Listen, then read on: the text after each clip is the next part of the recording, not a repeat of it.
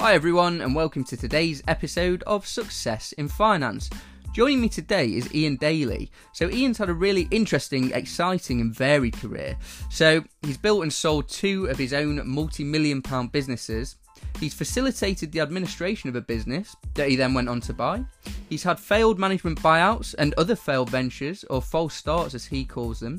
You often hear that phrase, you need to fail in order to succeed, and Ian's story really demonstrates that. He's been part of the team that came up with the concept of the pay-as-you-go card, and he's been the C F O of a listed business as well. As you can imagine, he's got a lot to share with us and lots of key insights, um, and underpinned throughout is the importance of financial literacy. As I'm sure you can appreciate, you can't achieve the above without being financially literate.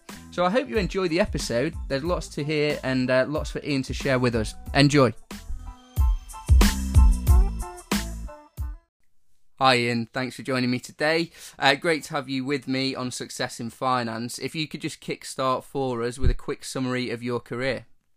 Yes, certainly. Uh, well, a long time ago when I was a very uh, young man in my sort of mid-teens, my mother took me to a, uh, a lecturer, a friend of hers uh, who, who taught accountancy.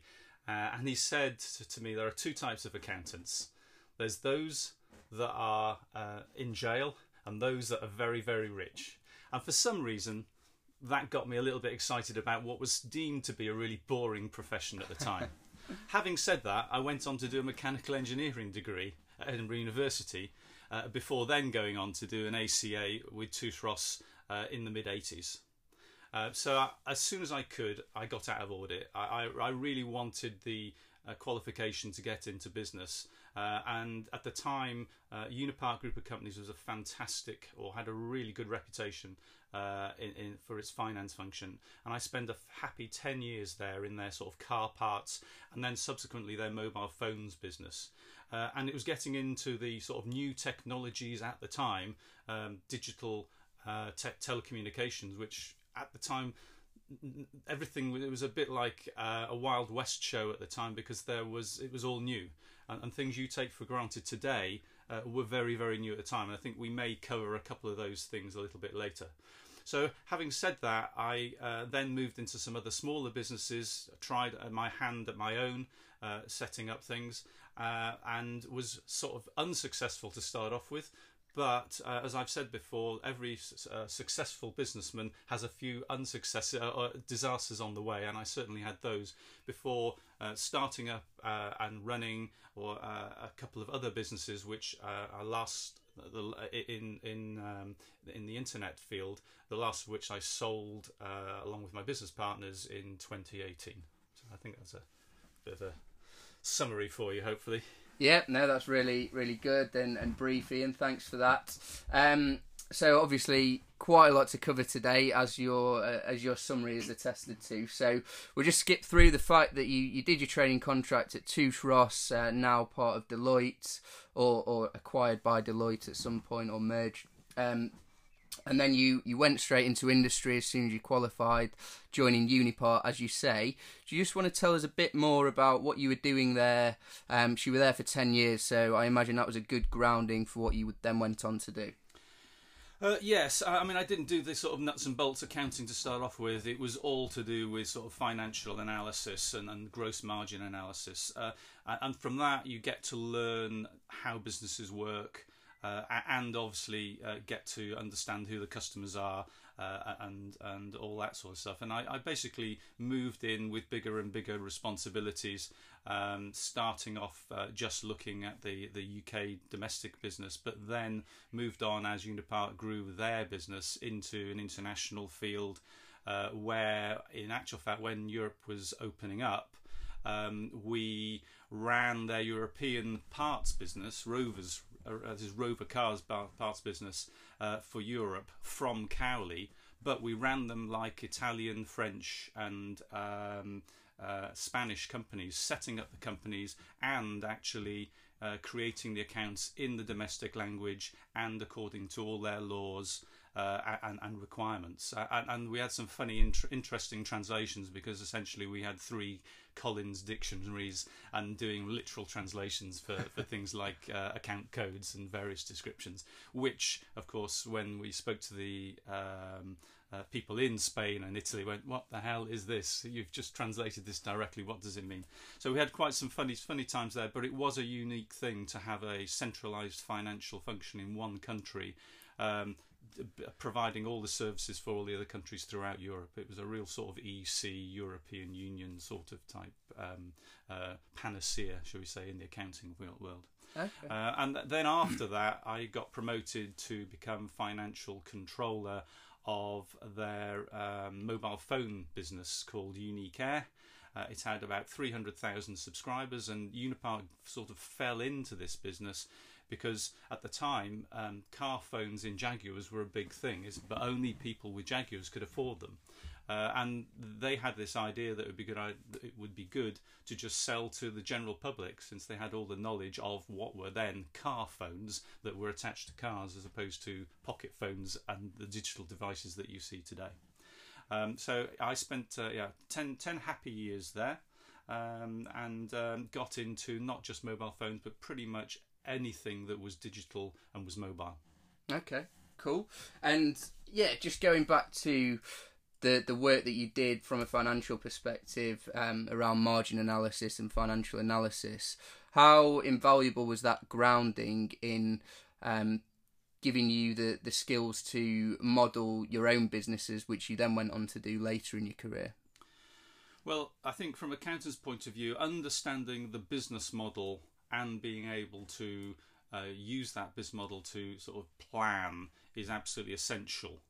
Um, I think, you know, you've got to be a whiz with your Excel spreadsheets, but then uh, who, who, who isn't today? But at the time, that was sort of a bit of a unique thing uh, to create um, a sort of complicated business models. Um, but you do have to know the detail, because uh, sort of like today in, with, with the pandemic modelling, all you have to do is make one small assumption incorrectly and all of a sudden the business model falls apart or produces the wrong, wrong result.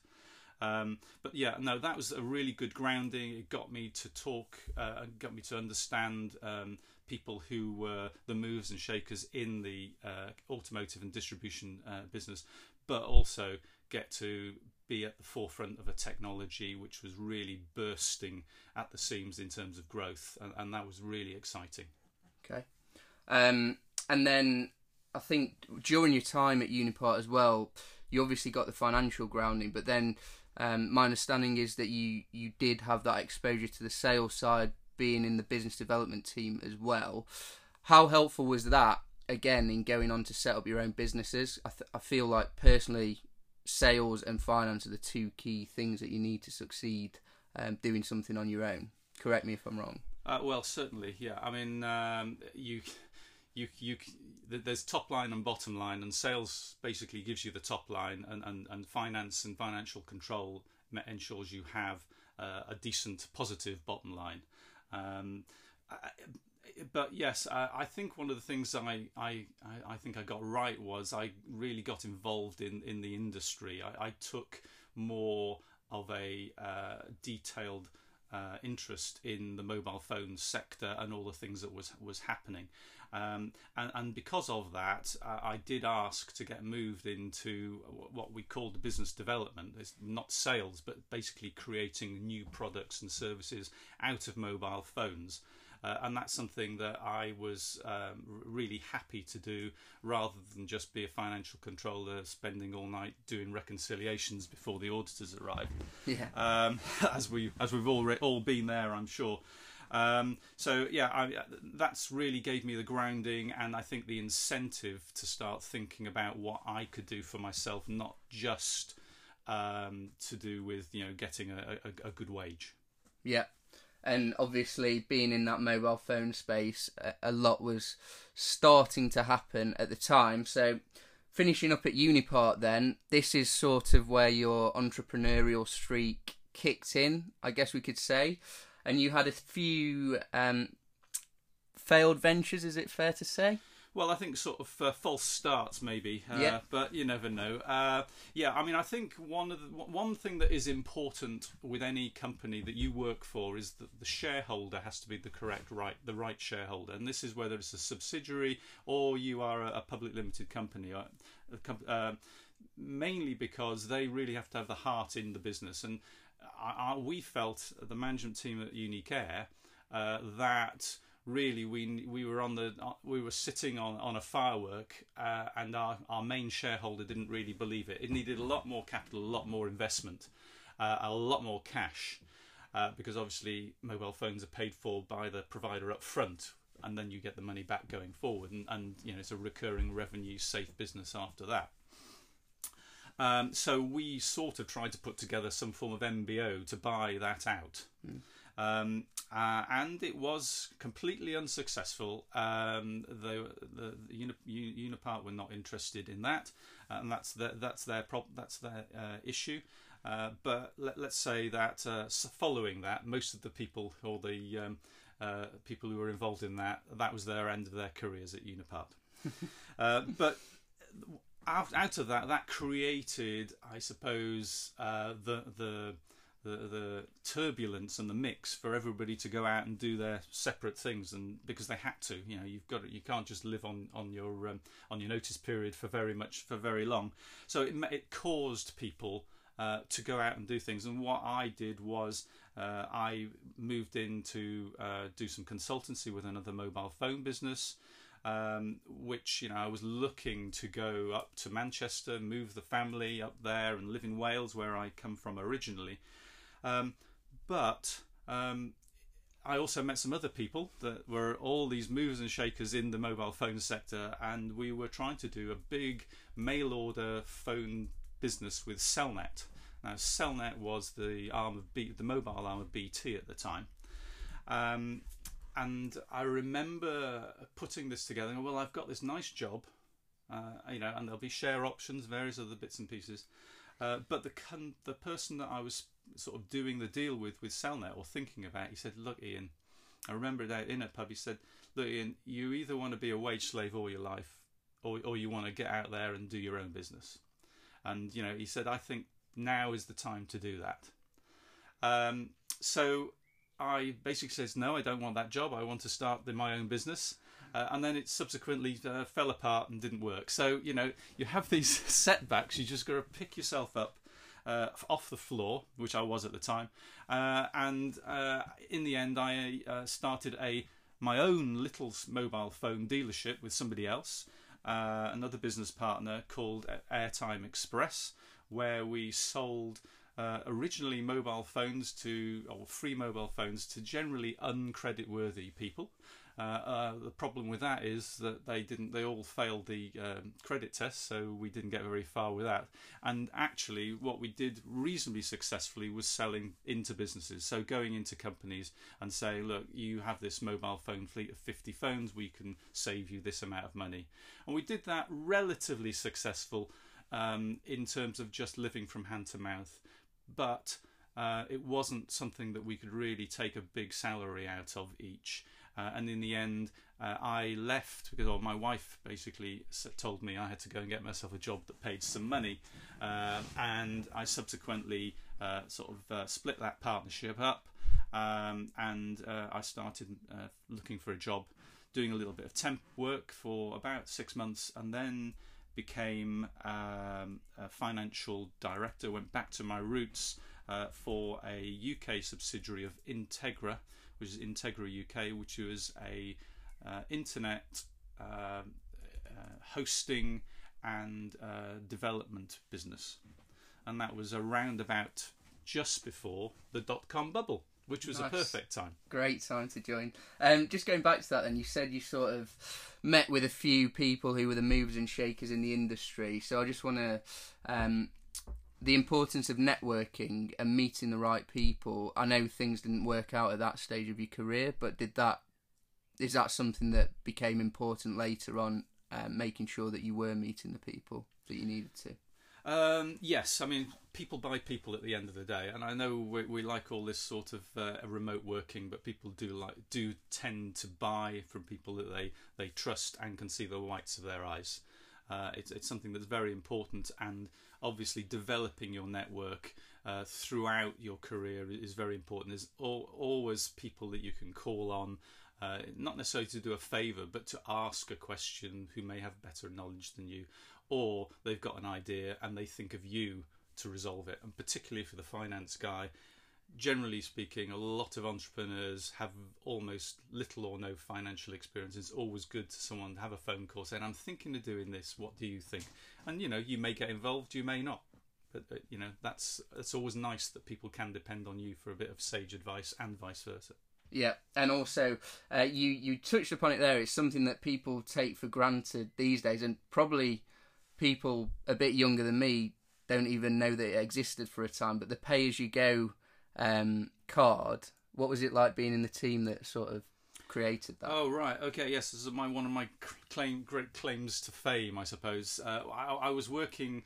Uh, that, this was back in at UniCare, um, where at the time, and this is something I'll give, give you a little bit of a, a history lesson with mobile phones, but if you wanted to buy a mobile phone, you couldn't just go in and buy a mobile phone. You had to go in, uh, you had to fill in a credit checking form. They would then fit the SIM card, make it live or nearly make it live. Um, it would let, go live sort of like a, a few hours or even the next day later. And then you would uh, carry on from there paying a monthly bill. Now, the problem with that is that at that time the saturation with mobile phones was fifteen or twenty percent, not like one hundred twenty percent, which is today. Um, and uh, particularly people with poor credit couldn't couldn't use a mobile phone. So when Vodafone came up with the ability to have a prepaid mobile phone, they had this idea of going to the post office with your card, a bit like going to the bank, and then topping it all up. And what we came up with as a as a team was we facilitated this with a prepaid mobile, a prepaid calling card, effectively, where you paid ten pounds for a card which had a nine or a ten digit uh, PIN number, and then that could be applied to the card, uh, and then you just topped up like you do any prepaid thing today. At the time, this was very very new. No, it wasn't wasn't really a concept that people had, that you were walking around with a ten pound note, which is basically uh, your your PIN number. But more importantly, and this is where prepaid phones took off, you, you could buy a prepaid phone in a box with a card, and you could connect it yourself because it was already connected. It was a live phone with no money on it. All you had to do was put money on it. And, and that is how prepaid mobile phones just took over the marketplace for a period, probably for about ten, for about ten years, particularly for things like people like children uh, and poor uh, credit ratings. Yeah, and I think... I was probably that generation of children that started to get mobile phones. Um, I think I was eleven when I got my first one, and yeah, it was probably using the pay-as-you-go concept for seven, eight, nine years. So mm. I, I remember those times, yeah. But it seems to have moved back to the That's all done remotely now. now so, yeah. You know, but, but the things, times move on. Yeah, exactly. So yeah, back to Integra then. Um, your F D... What went on there, and yeah, talk me through your time there if you don't mind. Well, again, uh, you know, this is internet. This is even even worse than uh, than the, the mobile phones in terms of um, expectations and and and growth. Um, yeah, we were the U K subsidiary. It was a French organisation, uh, and it was an interesting uh, experience because at that time, that is how you have a successful business that doesn't make any money. In fact, it loses and burns cash faster than you can uh, shovel it into uh, a furnace.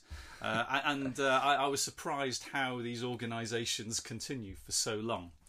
But obviously, you know, it was a new sector and people were investing into it and, and, and, and doing that. But it did mean that, you know, a lot of financial control was required. And I saw a lot of detail because it was European wide. I think we had ten subsidiaries throughout.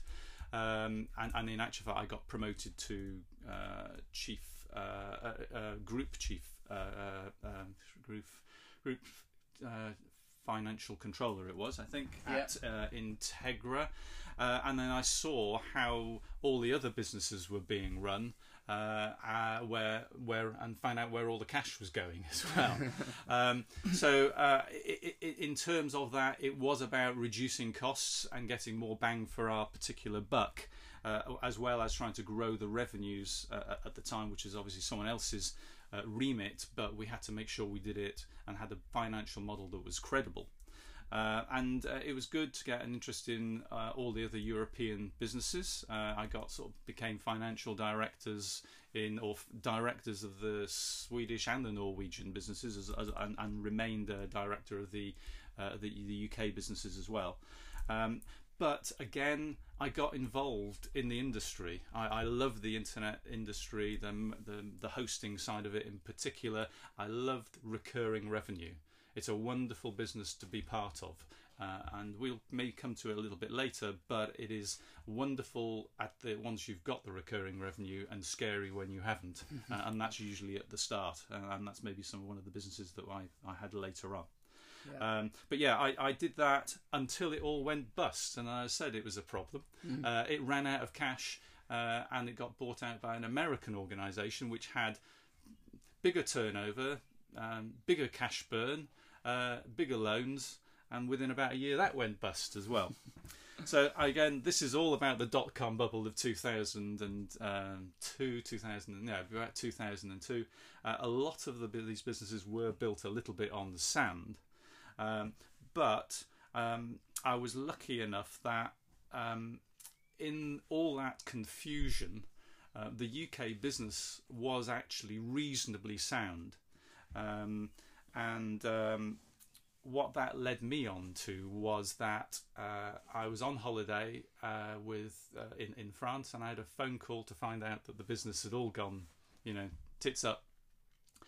Uh, and what happened was I had a phone call with one of my directors. He was the managing director of the Integra U K at the time, and we had this conversation. Well, I think it, not there. There is something we can get that's good out of this confusion. Um, It was, you know, where the first first thing is, where's my next job coming from? But the second one was, could we actually buy this business ourselves and run it successfully? Uh, all it needed was a few tweaks, and helpful tweaks from the administrator, because they will reduce a lot of your cost for you. Uh, and that's what happened. And we basically bought uh, the Integra U K businesses uh, and fell from the administrator uh, and uh, folded that into a company called Intersec, which myself and my uh, business partner owned. Great. And um, so the plan there was to, to grow and sell over three years. I think it, it went pretty much like clockwork, you said. Um, but can you just talk me through how, um, I guess, you you paid off the creditors and negotiated with the creditors um, that that were owed money from from the Integra business before it sort of became Intersea, and then talk me through how um yeah how you managed to to stick to your exit plan. Yeah, yeah. Well, it was a scary time because we none of us had done this before, um, and uh, we just felt that there was a there was a, a kernel of of a good business there uh, underneath. So we took the company into administration, and, and believe me, if you're ever in this position, the administrator before your administrator before you sign the document is as nice as pie to you. Uh, and as soon as you're in court, which you have to take it to a Crown Court, uh, he then says, "I think I might fire you." Uh, basically, as you're going in to put the company into administration, I always remember that, thinking, "Crikey, I thought he was a, he was a good guy." Uh, and and then you know, I just realised I'd I'd uh, I turned from a, a prospect into a customer.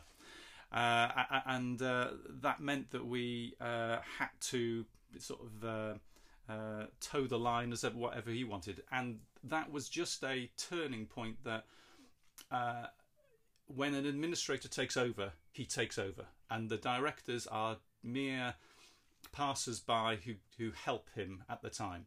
They're in control, and they basically take the reins off you. Uh, and they do a lot of good things. They take a, take get rid of a lot of the overhead without any real cost to the to the business. Uh, but what we did was understand how an administrator works and what their um, sort of uh, degree of how they judge success. Uh, and what we did was ensure that we could recover all his debtors in terms of cash, which is really important to him. Uh, and, and for that, we managed to do a deal, or a proposal, where we took on all the creditors um, and gave him all the cash and all the debtors. I think that was roughly it, and I think we kept the fixed assets as well.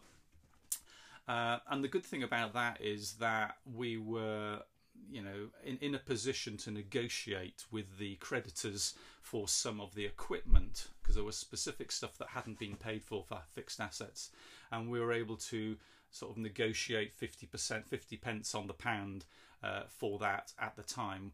Uh, and that gave us a good grounding in terms of uh, reducing our cash that we had to put in, um, and um, make sure that the business was on a sound footing and not overly leveraged.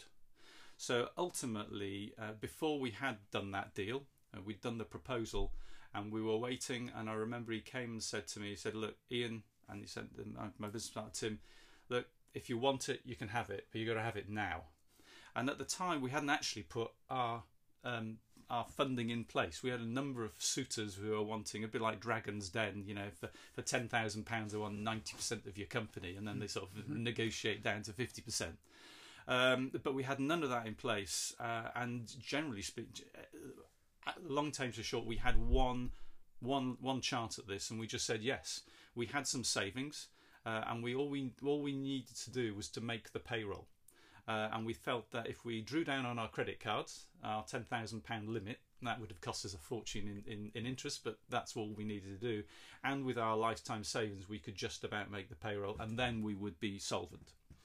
Uh, but the good thing of that is one of our customers, who was desperate for us not to go bust, uh, paid us about fourteen days early, and we didn't have to draw down on all our savings or particularly draw down on our credit cards. And then we were away.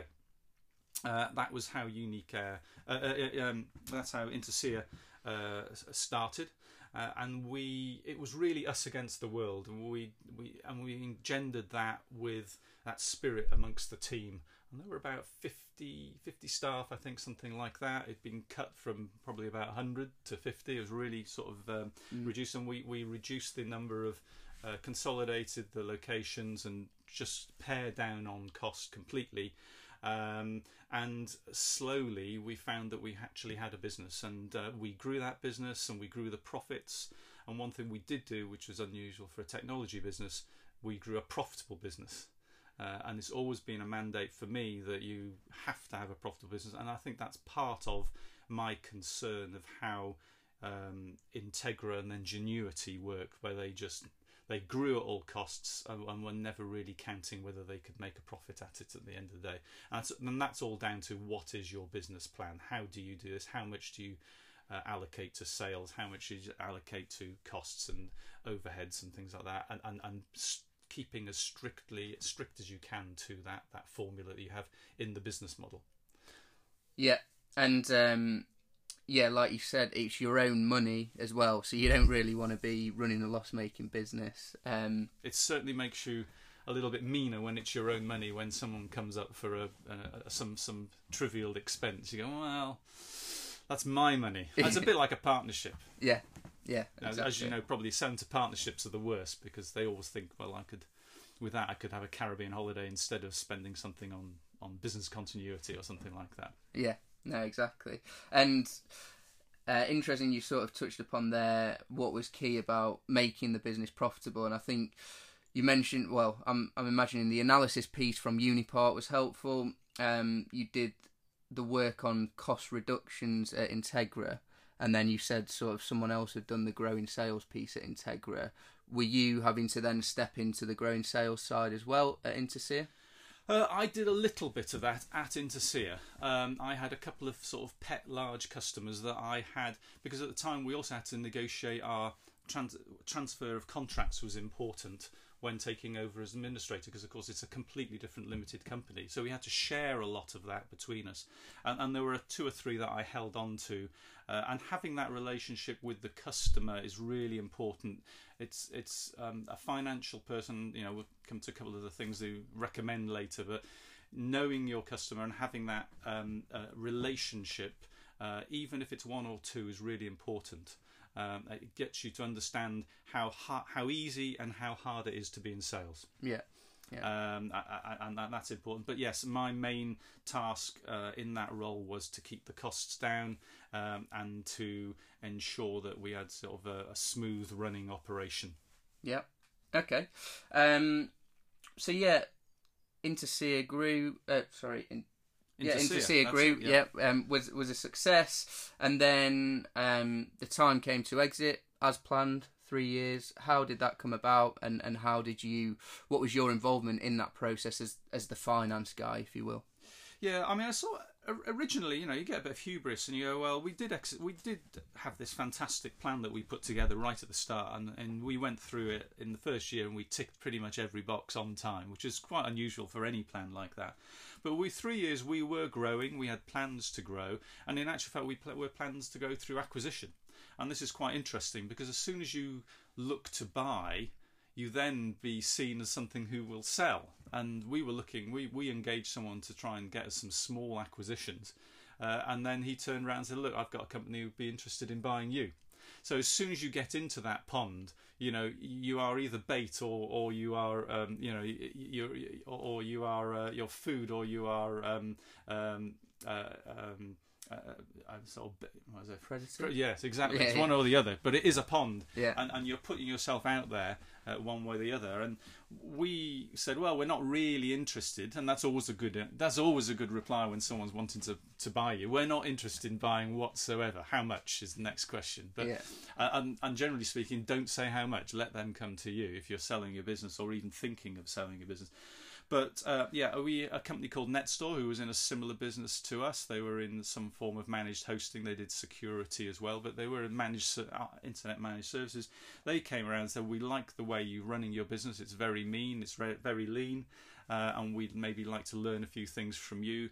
Uh, would you be interested in merging with us?" And we said, "Yeah, well, that's quite interesting." Um, and uh, you know, at the same time, it was an exit which we had originally planned. Uh, we agreed the money, um, uh, although uh, we did, I think, agree too much paper. Uh, and one thing that I always sort of re recommend to people is don't do everything one hundred percent paper. And this time I think we did something like about forty percent cash and sixty percent paper. But at the end of the day, try and get as much cash out of it as possible. It's never as good as it's going to be in, in, in, in the prospectus uh, at, at the time, it seems. Um, But uh, yeah, this, the the chief uh, the the, the chief uh, uh, C E O of NetStore we thought was really good, and we thought it was a very good fit for us to be able to expand our business. And, and what we'd found was that we were just a little bit small for people to take on, uh, to be able to um, uh, as as Intersea, a little bit small for people to give us their their um, uh, their signature. And we got a lot of silver medals and not enough gold medals. Uh, and, and as soon as we bought, uh, uh, went into the bigger group, uh, and this was an AIM-listed business, it was probably five, six, seven times our size. All of a sudden, those those gold, those silver medals became gold medals, and our revenue was uh, increasing significantly. And we had this uh, one-year earnout, which we absolutely smashed, uh, and that's. You know, not just down to us, it was down to the fact that we are part of a bigger group and therefore perceived perceived to be a safer bet for, for business, for people giving us their managed hosting uh, uh, business. Um, so uh, I we, we did our earnout successfully, uh, and during that time, I don't know whether I showed any uh, fantastic uh, financial skill, but the chief executive asked me to become the uh, chief financial officer.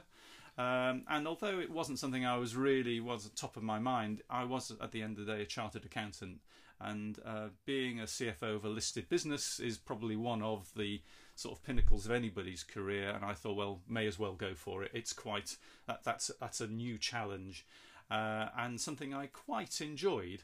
Uh, you know, there's a bigger organisation, more staff, uh, and more importantly, more investor relations.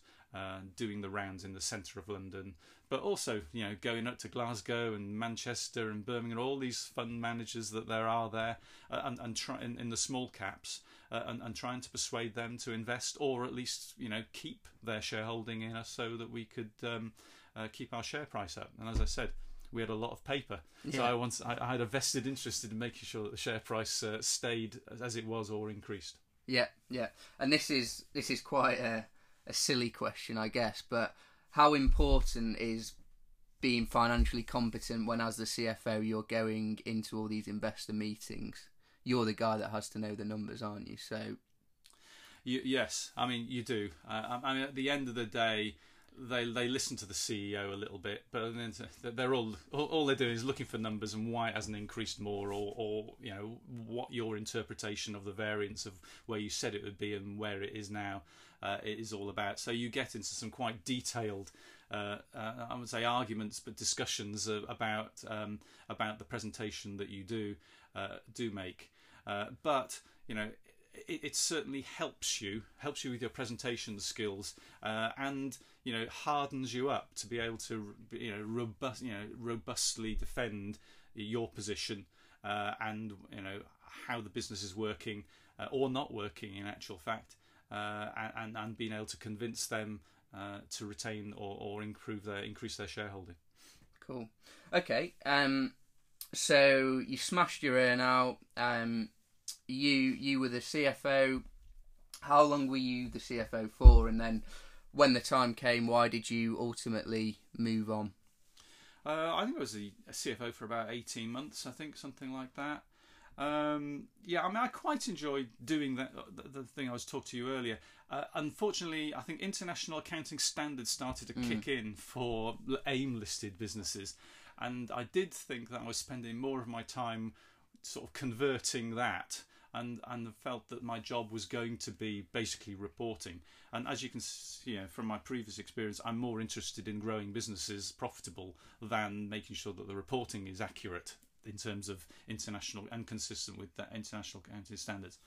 But at the end of the day, I suppose um, one thing was that um, I felt that the business was too small as an AIM business um, to, to remain on AIM and required some new investment um, in order for it to survive. There were a few things that needed to re get redone uh, and as an AIM listed business that would have crashed the share price. And let's let's call it artistic differences at the board level as to where the strategy should be um, in terms of whether it should remain public or it should sell or it should uh, uh, go into private hands. And uh, I decided at that point that uh, I to call it a day uh, and resign from the board. Okay, and and just to note there from what Ian said, anybody thinking of going down the the listed business route um, in in a finance role, there is going to be a lot of regulation around the reporting side of things, so just be ready for that, as Ian said, and uh, you might spend a bit more time on that side of things than than the strategy side that you might be expecting. Um, but yeah, Ian, so yeah, you left, and then what was next? Well, I sort of had a little safety net in that my other two business, my two or my business partner at the time and one of his associates were looking at a new technology uh, in the in the field of business continuity, um, and uh, basically uh, we had some money to invest uh, and an idea which I, we thought was absolutely revolutionary, uh, which basically guaranteed a recovery of a of a business uh, systems uh, following a disaster. Um, so uh, what we had was that at Intersec, many people say we'd like some disaster recovery, and we say, yeah, that's not a problem. We'll build two, and that'll be twice the price, uh, and uh, then you'll be safe. And most people said, no, uh, I don't want that. Can I have some backup instead? Uh, but we did think that there was a market for it, and we built a technology which, which basically syndicated this, uh, a larger site. So effectively, the technology would be tested and working on a platform, uh, and the assumption was that not everybody in the U K would require the platform at the same time, and therefore we could reduce the price of that sort of duplication of effort. Uh, and uh, we basically invested in the software and the technology. We had a, a, a very good, uh, sort of a very small developer team and one of our, uh, our new business partner um, to uh, develop that. And then we developed the business in what, about two thousand eight. We started with premises. Uh, we invested a lot more in the development side of things and then had proof of concept ready to go and start selling in two thousand, early two thousand eight. Nice. Um, and as I said, that was a recurring revenue business with no recurring revenue, but lots of cost. And that's the scary part of a recurring revenue business. But uh, we persevered. Again, we were looking for a, you know, a three-year uh, term before we went on to the next job. But um, that was a lot slower. Um, uh, one thing you shouldn't do is kick off your business straight after a huge recession. Yeah, I was just going to uh, come back to that. I remember Lehman Brothers went crash just just as we sort of launched it, I think, um, and consequently uh, disaster recovery was seen really as, well, there are lots of disasters, uh, and that's probably the least worst disaster at the moment, so we'll just put that to bed in terms of their, their our customers' plans. And so we started slowly, but it gained, gained momentum. Uh, and eventually, you know, it became a very, you know, it went. For, it was wonderful. The first thing to see the first money coming into the bank account ever, mm. uh, and then the next uh, thing was when our overheads were less than our revenue, and we were actually making a profit for the first time. And then beyond that, of course, it's very easy to just continue to make money, but it's really hard to get there. And during, I think, must have been the first year or eighteen months, we were just shoveling cash and more cash and more cash into the business, or uh, until it became zero. And then all of a sudden we were we were away, and we had a nice recurring revenue business. Didn't have to worry too much about next month's sales because the actual revenue was there. We just had we could play the long game with with sales uh, as long as we got good profitable business. Nice. Okay. Um, and then. Yeah, the exit plan wasn't quite as quick as the three years you said. Obviously, following the financial crisis, that's not too surprising. So, you you were at Plan B for ten years and then decided to sell. Yeah, I mean, I didn't think we had decided to sell. Again, um, it was it was supposed to be a technology business that we were going to create and then sell. You know, the next Facebook or Google or something like that. Um, but... Uh, it became, we basically converted into a lifestyle business where it was a nice recurring revenue business, making money. We were making, taking money out of it. And, and to a certain extent, we didn't think that it would be something that someone would want to buy.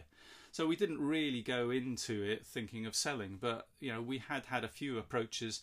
Uh, and then I think sometime in two thousand seventeen, we had an approach.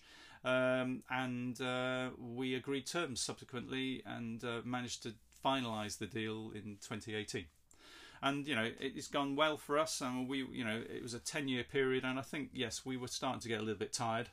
Um, you know, a lot of the us against the world had gone, um, but it was still a fantastic recurring revenue, and, and I think that you know our, our best profit was the, the the profit month was the month we actually sold the business. So you know we sold it at the the the the, the pinnacle of its success from from our point of view. So I don't think there was any regrets there. Cool. And I guess your involvement in that sale process, was there anything different to the Intersea sale that's worth touching on, or or pretty much similar sort of responsibilities from your side? Yeah, it was the same. I mean, you it's lots of due diligence. Uh, I mean, uh, uh, going through the sale and purchase uh, uh, uh, agreements are, you know, laborious. Um, they are, uh, you know, something that you just have to go through and and provide all this information, uh, and, and then you find actually, even though we felt we had fantastic record keeping, then you find that when the, when you go through due diligence, mm-hmm. there's something you're not you haven't got up to date, or you haven't got copies of, or something like that, and then you've got to find it. Um, no, and, and it really is quite a. Uh, you should actually almost put your business out for sale and go through due diligence process, because it does sharpen up your your record record keeping significantly, far better than any auditor will find. Right. They go into so much more detail. Yeah. Uh, but it, the same experience, but you know, lots of uh, you know fingernails biting, on off, on off. You know, it's there's always sort of oh, we can't do this, we can't do that. Lots of negotiating and and and, uh, and positioning, but you know, you just have to keep soldiering on. Um, you know, and, and sometimes you'll say this is just too much. Let's just give it up. But mm. uh, we we persevered, and, and I think you know we we got got the deal done within. You know, it was supposed to be a month, but I think it ended up by six or seven months, and then they're never as quick as you think. That's, yeah, that's because lawyers get involved. Yeah, yeah, exactly. Um, okay, so just before we wrap up, then, um, are there any regrets or anything that you might have done differently in your career, or advice that you might have given your younger self? Uh, well, in terms of regrets or th advice, I could well learn to touch type. I would definitely, okay. I would definitely uh, recommend or regret that I never learned to touch type as a younger self. I've tried to do it as an older person, and you just can't. So if there are anybody who's sixteen or seventeen or whatever, get yourself touch typing now, because you won't be able to do it in your twenties. Uh, in terms of regrets, yes, but they're, they're, they're not business. They're more to do with family. Mm. Uh, one thing you do not get an opportunity to have is um, be able to compartmentalise your fa your work and your life. They tend to intermingle, uh, and I I do regret not spending as much time with my family, and even when I did spend time with my family, not being on the phone throughout Disneyland or on the beach in in in in, in Spain or whatever, talking through various things that um, had to happen in your in uh, while you're away on holiday. So I regret a lot of that. But in terms of the things I've done, I've taken advantage, taken um, uh, the, the opportunities when I've uh, had them presented to me. And, you know, I've had a varied career, and I, I don't think I'd really want to change a thing, because if I change one thing, everything else would change. Yeah, no, exactly. And it is good to hear the sacrifices that you do have to make, like, outside of work in order to have that success within your work life. So so thanks for that, Ian. Um, and then finally, three key attributes that enabled you to be the success that you, that you have been in your career. Right, okay. Well, I had to think about this because you gave me a little bit of warning there. and, and, and the first thing I'd say, you really do need to know your whatever product, whatever widget you're making, whatever service you're providing. You really need to get into the, when you start a business in, in the finance team, whether it's a financial director, controller, or even just manager role, or, you know, just get to understand the what your business is providing, and also speak to the people who provide it. They will be, oh, they will be more than happy to explain what they do. And the reason why I say this is it helps you know or understand the business model. And if you don't understand the business model, you can't be a good financial person, because you can't make good decisions. So if you know what what you need to do to make that widget, and how it's how it stops being made, or how it could be made better, if and lot, you'll get lots of people will say it could be made, made better if only you'd listened to me. And some of it's bullshit, and some of it's quite good. But you can get to have uh, an understanding of not the service, but also you get the respect of the staff that are, are, are in the organisation, not just your financial uh, employees. The second thing is that um, I learnt this in the Intersea, in, in the Integra days in mobile phones. Know your customer. You've got to know who buys your particular product, what makes them tick, why they buy your buy your product. Um, It's really important to do that. And even if you're a junior financial manager, ask to go to some of the sales meetings, ask to go with a salesman to some of the end customers. You get to understand a little bit more about the business and what it ticks and what makes it tick. And, you know, I spent, you know, most of my time in finance, but the last seven, eight, nine, ten years in, in sales predominantly, because I was doing a lot of selling in our, in our business, in, in, in, in Plan B. Um, and, and it really is um, important that you understand how difficult it is for salespeople to actually get persuade someone else to sell, to, to, to buy off you. You know, they can buy off a number of, you know, as, as a finance person, you can, you can cut costs, you can change suppliers. It's in, within your control to do it. But with a salesperson, it, it's not within their control at all. They have to persuade someone else to make that decision. It's pretty hard. And, and you can only do that by, you know, understanding who their customers are, and uh, how they relate to them, and how you relate to their business, and how you make their business successful. And that's something you've got to important. You, if you're doing business to business, which is generally what I've been doing, is that, you know, you have to understand why your service makes their service better. Uh, and then finally, uh, final thing is, you know, don't put off decisions. Make decisions fast, and if you're not quite sure, just make the decision one way or the other, based on, you know, your some form of reasoning, but make it quick, make it decisive, because that's all part of being a nimble company, and a nimble organisation is a successful organisation. Sometimes you'll get it wrong, but generally speaking, if you trust yourself, it'll be the right decision. But just don't sit on it and make, make someone else do it. You want to be a decision maker, uh, and you'd have to make decisions Um, in a you know in a timely manner, because the worst thing in the world is to dither. Yeah, really helpful, Ian. So the three keys um, to your success then: know um, know your product and speak to the people that that are involved in making that product. Know your customer and and try and go to sales meetings to understand that process and what the customer is looking for, and don't put off decisions. Exactly. Cool. Believe in yourself. Yeah. Well, thanks a lot, Ian. Um, really appreciate your time. Um, it's been great having you. Great. Okay. I'm pleased to, pleased to have done it for you. Thanks. Bye.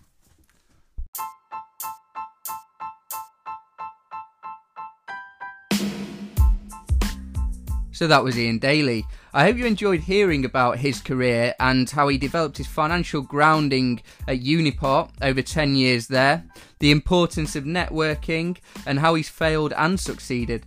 Um, I think he touched upon how both finance and sales have been important to his career. Sales becomes a big part of any entrepreneur. If you're setting up your own business, you have to get involved in developing that business. So important to take away the financial attributes that he's developed, um, as well as the fact that if you're setting up on your own, you do need to get involved in the sales side of things. So three key skills that he's, or three key attributes that Ian honed in on were: make sure that you know your product, make sure that you know your customer, and make sure that you make decisions. So know your product. You can't make financially viable decisions that are going to benefit the business if you don't know your product. So make sure that you speak to the people involved in developing the product so that you can make financially aware decisions.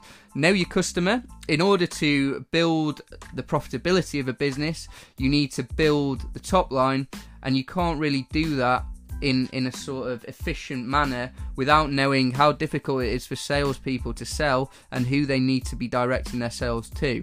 Finally, focused on the making decisions. If there's a decision to be made, you do it. Don't defer it.